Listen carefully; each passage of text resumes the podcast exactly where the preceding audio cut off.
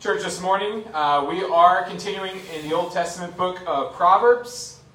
Proverbs is one of the books known as the wisdom literature of the Bible. The others are Job, Ecclesiastes, Psalms, and Song of Solomon.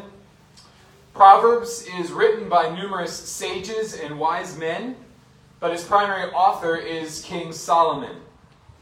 The purpose of this book is to root us deep down in the fear of the Lord so we might walk wisely.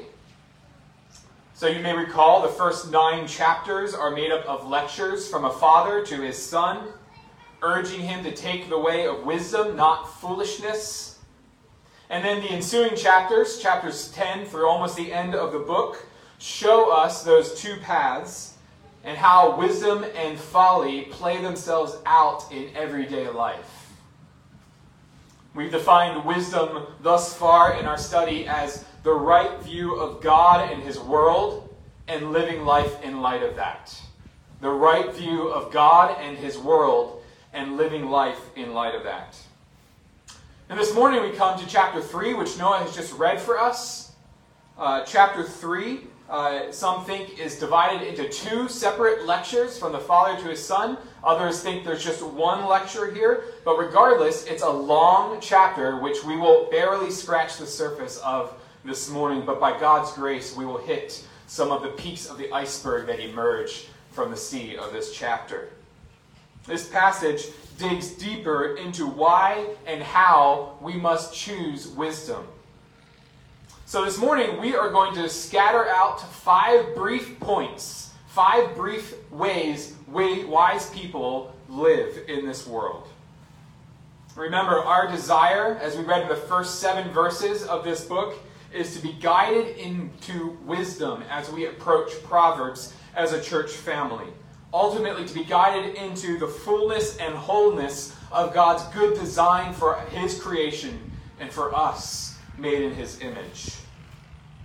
Ultimately, we come to Proverbs to see more clearly the one who is the very wisdom of God incarnate, our Lord Jesus Christ. So, five things to think about this morning from this passage. First, the wise trust in the Lord. The wise trust in the Lord. So, even if you've never read Proverbs, you've probably heard somewhere uh, a version of verses 5 and 6, right? Look with me there. These are the most popular verses in all of Proverbs, and for good reason. Indeed, they are some of the most popular verses in all of the Bible. I think they're the fifth and sixth most read verses on Bible Gateway. Okay? Just putting it in context for us.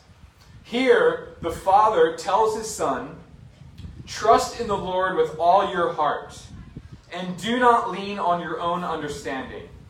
In all your ways, acknowledge him, and he will make straight your paths. So, again, right off the bat, church family, we're reminded here that true wisdom comes in relationship with the all wise God. So, if we are to know how best to live our lives here, we must know the author of our lives there. And knowing God must mean that we will then trust the Father says, trust in the Lord. And the idea of trust that he's getting at is further explained in the next phrase, right? Do not lean on your own understanding. So, trusting the Lord then means to lean on the Lord, to rely on him in every way. And as I was thinking about this this past week, I think you and I, those of us who are Christians here this morning, we often talk about trusting the Lord. It's one of the things we talk about the most in our conversations with each other. But I don't know about you, but I often think about trust primarily in times of hardship. How can I trust the Lord when everything is falling apart? And that's super important, right? We preach many passages on many, or many sermons on many passages that deal with just that. Often, that's why a sovereign God allows trials into our lives in the first place so that our trust is weaned off of other things that will fail us and is placed primarily on the foundation of the Lord. But I think it can also be difficult, this is for me, I don't know about you, to see how much we need trusting in God when things seem totally great. When we have our hands firmly on the steering wheel and there's no turbulence in the flight. I know I just mixed my metaphors there. But we just we see that the Lord is good. He's giving us so many blessings. Our plans are working out. Engines are humming smoothly. We see this in the history of God's Old Testament people of Israel. That they, they forget who God is and how much they need Him when, when their lives are running with milk and honey. Trust is not just for hard times, because trust is all encompassing of our lives. You see that? The Father says we must trust in the Lord how? With all our hearts. Acknowledge Him how? In all our ways. This means a trust that is not just for the hard times, but is for all of the times. It's for all of life. It's for the times we feel out of control and for the times that we feel like God is just blessing us and our cups are overflowing. It's not just for the little minutiae we need to make decisions about every day, it's for the whole scope of life. There in verse 6, to acknowledge God is more than just how we use that word acknowledge. It doesn't just mean recognize Him or just realize His presence with us. No, it means to know Him, to have fellowship with Him. One author puts it like this To know God in all your ways is to invite his presence into all daily activities and decisions. Man, is that hard to do. Christian, if you would be wise, if you would trust God in all areas of your life, in your career, your family, your plans, you will invite him into each one. His wisdom may end up having a different plan for you than you have for you, but his wisdom will always be for your good. And so a wise person lives entirely before the gaze of God. Nothing is off limits for the Christian's trust. The wise person trusts God with everything. That trust is essential to being wise and walking in the right path. Remember, Proverbs is full of this idea of paths, two paths to take the path of righteousness and the path of foolishness. So, years back, uh, when our sending church, who I worked with for a number of years, hosted an outreach for local high schoolers, I put in many, many hours driving a 15 passenger van careening around Sterling, trying to pick up as many teenagers as I could and bringing them to Bible study. And if you've ever driven these monsters called 15 passenger vans, you'll know how differently they handle compared to a normal vehicle. You have to literally brake like 50 feet sooner at a red light, or you'll get to know the next car very intimately. And if you've ever driven these 15 passenger vans in any official capacity, you've needed to take a short online training, right? And one of the things they say about vans in this training is that when you have only four or five people in the car, you need to not to make sure not each one of them uh, one of them claims a bench to themselves. That's going to throw off the weight of the entire vehicle and make it even more liable to tip over or to lose control. You need to stack them all up in the front of the van and then disperse them out in the back. And it's not a perfect illustration, but I think there is an illustration there for putting our trust in the Lord. See, if in the van of our lives we spread our weight, spread our trust, spread what we lean on all around to different people, different events, different campaigns, different programs, and we're trying to make sure that our eggs are all in different baskets so if one fails, then we'll be good still. I think the, the path we take will be a more of a careening, tipsy, toppy, topsy-turvy path. But if we place all our weight, all our trust on God alone as the ultimate place of our trust, well, then, as Proverbs says, the Lord will make straight our path. It will be a safer, more secure drive. The wise put all their trust ultimately in the Lord. Second thing we see in this chapter the wise display humility. The wise display humility. And this is very much part and parcel of trusting the Lord, right? To trust in the Lord means not relying on our own understanding. To trust in the Lord then must mean we humble ourselves. And we see that in the very next verse. Look at verse 7. Be not wise in your own eyes. Fear the Lord and turn away from evil. So, while the world may encourage us to trust in ourselves more, the Father here in verse 7 says, no, you actually need a healthy dose of self doubt to be wise. Why? Because wisdom is not found primarily inwardly, but primarily upwardly in a right relationship with God. Wisdom, apart from the Lord's wisdom, is air quotes wisdom. That doesn't mean people who are not in relationship with the Lord are, are stupid. It doesn't mean that at all. We said that in our first gathering together. But it means they're missing out on the source of wisdom itself. Wisdom apart from the Lord is wisdom really in appearance only because it lacks the real substance of the truth that leads to a flourishing, wise life. True wisdom is rooted in God, in the fear of the Lord, there in the second line of verse 7. To fear the Lord is to bend oneself in submission to his sovereign will and to revere his awesome power. And that's the foundation of wisdom. And that cannot coexist with self reliance and arrogant pride. It cannot. There in the second half of verse 7, we see one of the ways the fear of the Lord affects our lives. It means we turn away from evil. So here's a, a helpful way to diagnose your spiritual health this week and whether you actually have a fear of the Lord. Are you turning away from evil? When you see temptations to sin, do you seek to turn from them to the Lord? I love how one author talks about the fear of the Lord, and this is getting a little bit too scientific for me, but forgive me if I mess it up. This fear of the Lord has both a centrifugal and a centripetal force. So basically, the fear of the Lord pushes you away because you're so in awe of his presence that you, you hide your face, sort of Isaiah 6 style. But then for those who are wise, the fear of the Lord also pulls you in. And I think that's what happens when we turn from evil ways. We turn and we the fear of the Lord not only can repel us in our sin, but it draws us close in his mercy. The wise display humility. Third thing to see this morning the wise accept discipline.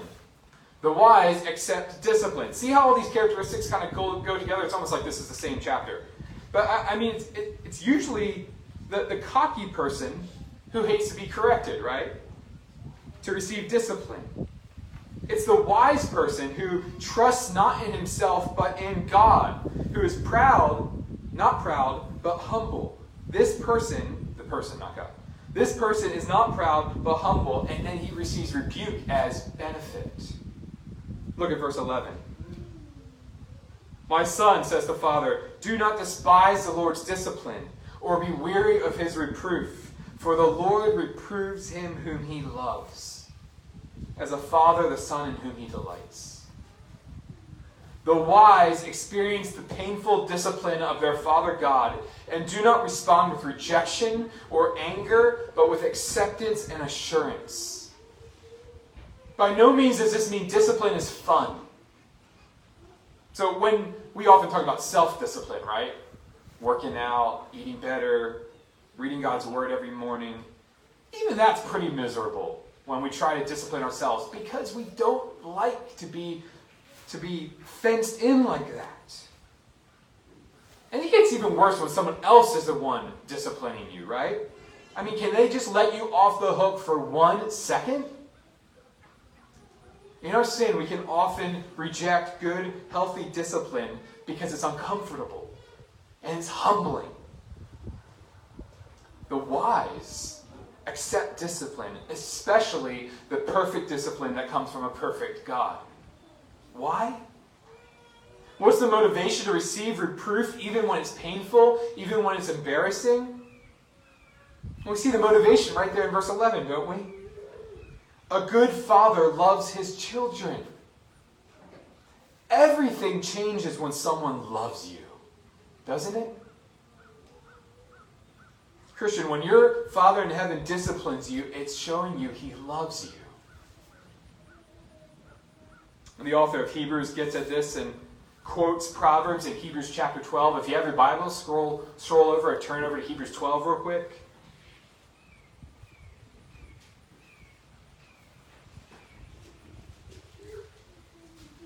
It's always great when the New Testament helps you interpret the Old Testament, and here we see one of those passages. Hebrews chapter 12, starting in verse 5. The author of Hebrews says, And have you forgotten the exhortation that addresses you as sons? My son, do not regard lightly the discipline of the Lord, or be weary when reproved by him, for the Lord disciplines the one he loves, and chastises every son whom he receives. That's Proverbs in Hebrews. But what are we to do with that? Well, the author goes on. It is for discipline that you have to endure. God is treating you as sons. For what son is there whom his father does not discipline? If you are left without discipline, in which all have participated, then you are illegitimate children and not sons. Verse 10 For our earthly fathers disciplined us for our short time, as it seemed best to them. God disciplines us for our good. Christian, it's not just a good idea to receive God's discipline. It's not just grin and bear it. Receiving God's discipline contains tremendous encouragement for the believer in the assurance that you are really a child of God. Think about it. What kind of good, faithful father neglects to discipline his child? Every good father will seek to guide his son or daughter away from danger and towards security. And that takes discipline. So it is with God. Christian, if you are experiencing the reproof of God, you're experiencing the fatherhood of God. Accept it. Don't ignore it. When you read that passage of Scripture that rubs you the wrong way, pursue it. You'll see God's love there. You'll see more clearly your sonship and daughterhood to your Father there. In church, this is a way we serve one another as well, isn't it? Often, God sees fit to use as instruments of His rebuke our brothers and sisters in the local church. So sometimes we get this wrong. Sometimes we're just being arrogant or defensive or nitpicky, and we need to learn to forgive each other for bad rebukes. But other times, with right prayer and humility, we are God's instruments of rebuke and healthy discipline in one another's lives. Members of Loudoun Valley Baptist Church, this is what you've covenanted to do in our membership covenant. One of the promises we've made to one another is to exercise an affectionate care and watchfulness over each other and to faithfully admonish and entreat one another as occasion may require. We'll quote that as a church in just a few minutes at our members' meeting.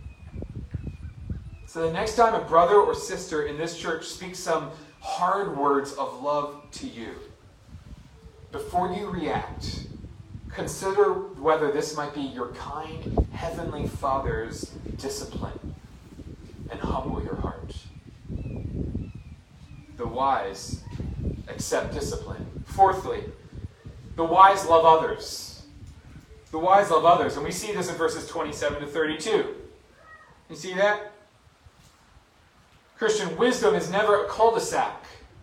Wisdom is always a throughway in which a right view of God and His world then spreads to our view of others in that world. So, a right view of God vertically will affect the way we treat others horizontally. And we see that in these verses. Here, the father of Proverbs exhorts the son towards a love of his neighbor, a love that will give and not hold back. Look at verses 27 and 28. Do not withhold good from those to whom it is due, when it is in your power to do it. Do not say to your neighbor, Go and come again, tomorrow I will give it. when you have it with you. The wise path will mean not holding back good from your neighbor.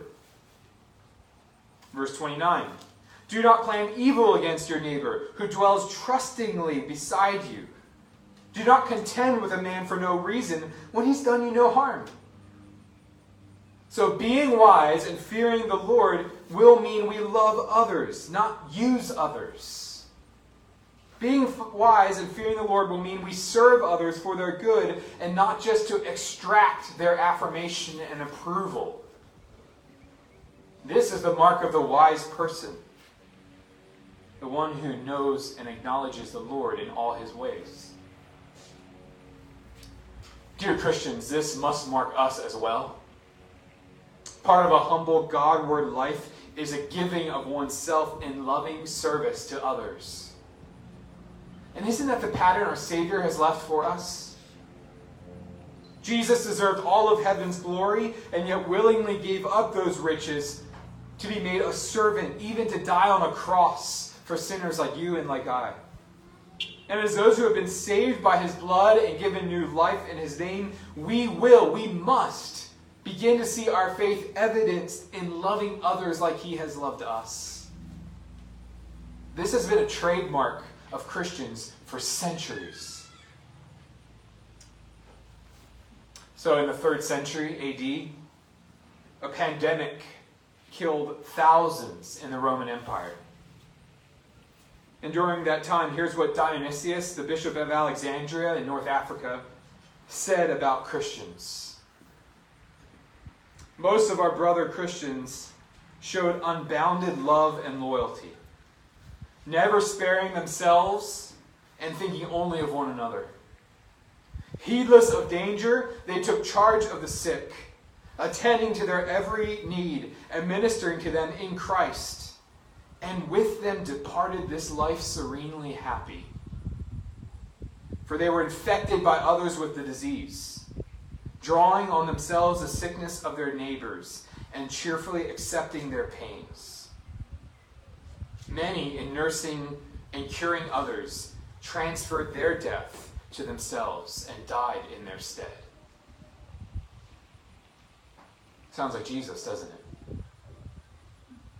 Now, I'm not advocating for foolhardy disregard of health department guidelines during our own pandemic. But, Christian, consider how God is calling you to Christian neighbor love during this season.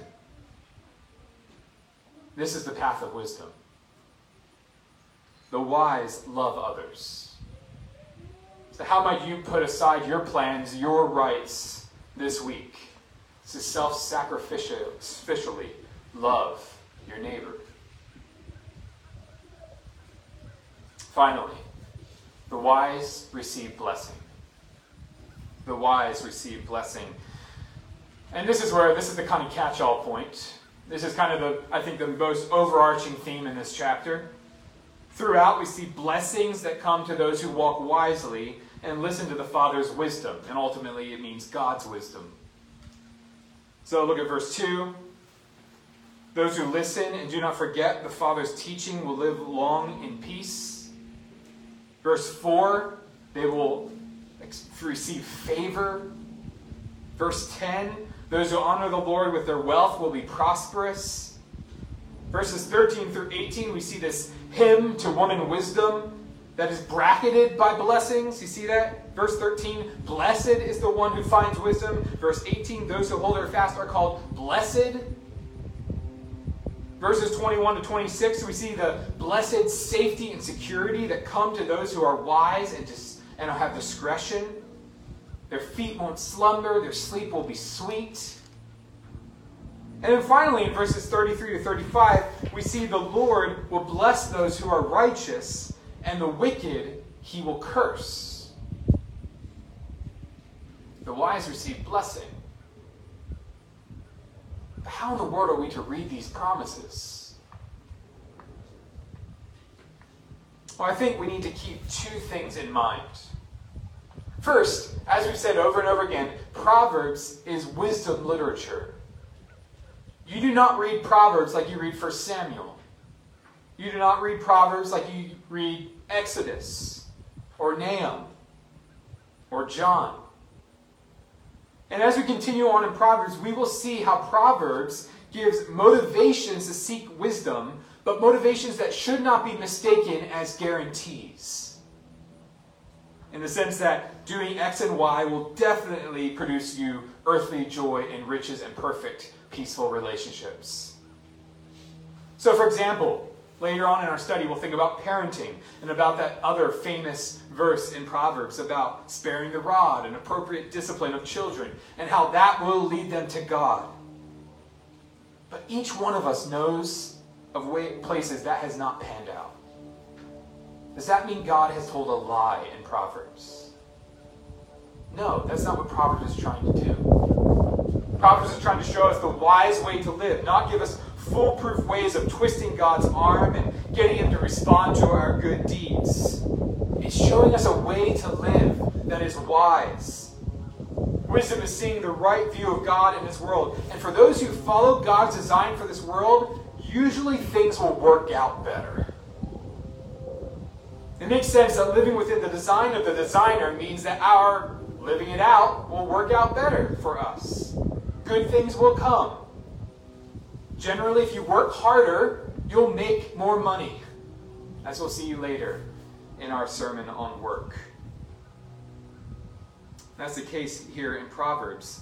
Wise living, usually, all things being equal, produces more stability and security than foolish living. Proverbs is, isn't claiming to give us foolproof ways to be prosperous, but instead is trying to motivate us towards wisdom by showing us the good fruit that will usually come as a result. So that's wisdom literature. The second thing I think we need to keep in the background of our minds as we read these promises or these verses is that there's covenantal language all throughout chapter 3. So the son is to honor the Lord with his first fruits, verse 9, just like Israel would have done with their sacrifices. The son is to listen to the father's commandments in verse 1. That's the Hebrew word Torah. The Lord is called by his, his covenantal name, Yahweh, in these chapters.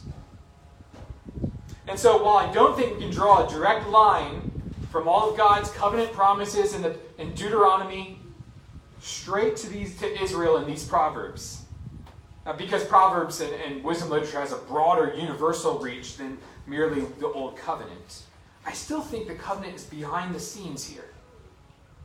So think back to Deuteronomy. If you've read that book recently, think about God's promises over and over again. If you will listen, then you will be prosperous. You will have the land. Your flocks will be plentiful. But if you disobey my commands, you will be cursed. And I do think that covenant language, that idea is influencing Proverbs 3 here and providing the, the father here with that rhythm of right living and blessing, wrong living and curse. Both of those things are behind the scenes here. There are both motivations that aren't really guarantees, and yet there are things that are promises. Like if you fear the Lord and turn away from evil, you will have wisdom. So, how are we to grapple with these things? We will continue to do that. But regardless of whether you take the covenantal framework or the wisdom literature framework when you think about these blessed verses, there's a problem that rises either way. And that problem is the brokenness of this world and the brokenness of our hearts. See, even when God tells his people, obey me and get blessings, they don't. They, they eventually are driven into exile and punished under the hand of God for forgetting his ways. And with regards to wisdom literature, well, yes, the world usually works this way, but oftentimes it doesn't. God's good design has been corrupted by our sin. And so following these wise paths may very well grant us some earthly prosperity. But they might not. This world is broken. Friends, we need someone to break our brokenness. We need someone who we can rely on not only to straighten our paths, but to walk our paths perfectly before us, paving the way for us. Church, we need Jesus.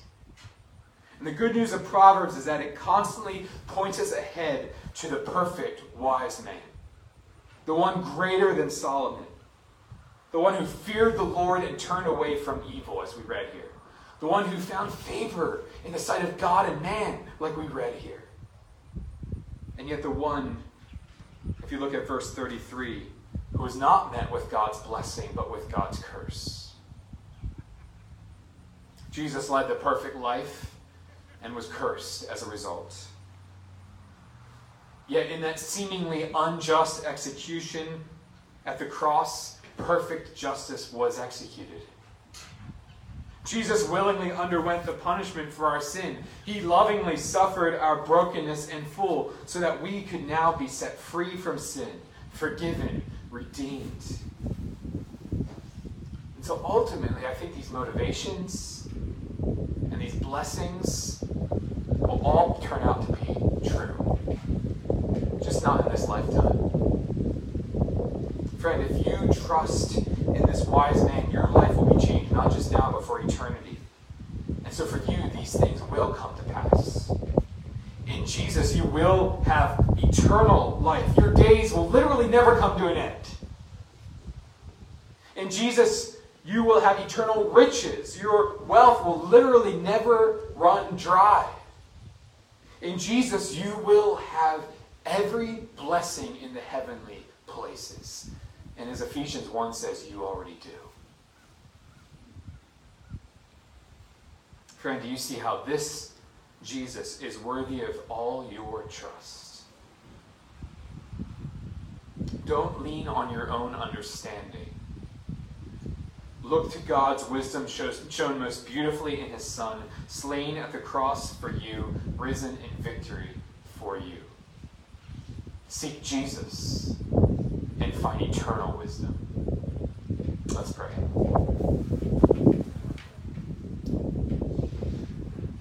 Lord, our wisdom is found in Christ alone. Thank you, Jesus, for the cross of your affliction, your judgment, our salvation. We pray, Holy Spirit, that you would now make us truly wise in Christ. Lord, as those who have been redeemed, help us now, this side of heaven, to see the good design of this world and live in light of the fear of the Lord, looking to heaven, where the curse will be no more, corruption will be gone, foolishness will be forever put away. And Lord, we pray then that you would help us to set our gaze on you and trust in you completely. With every day, pour out our souls and trust your mercy. We love you.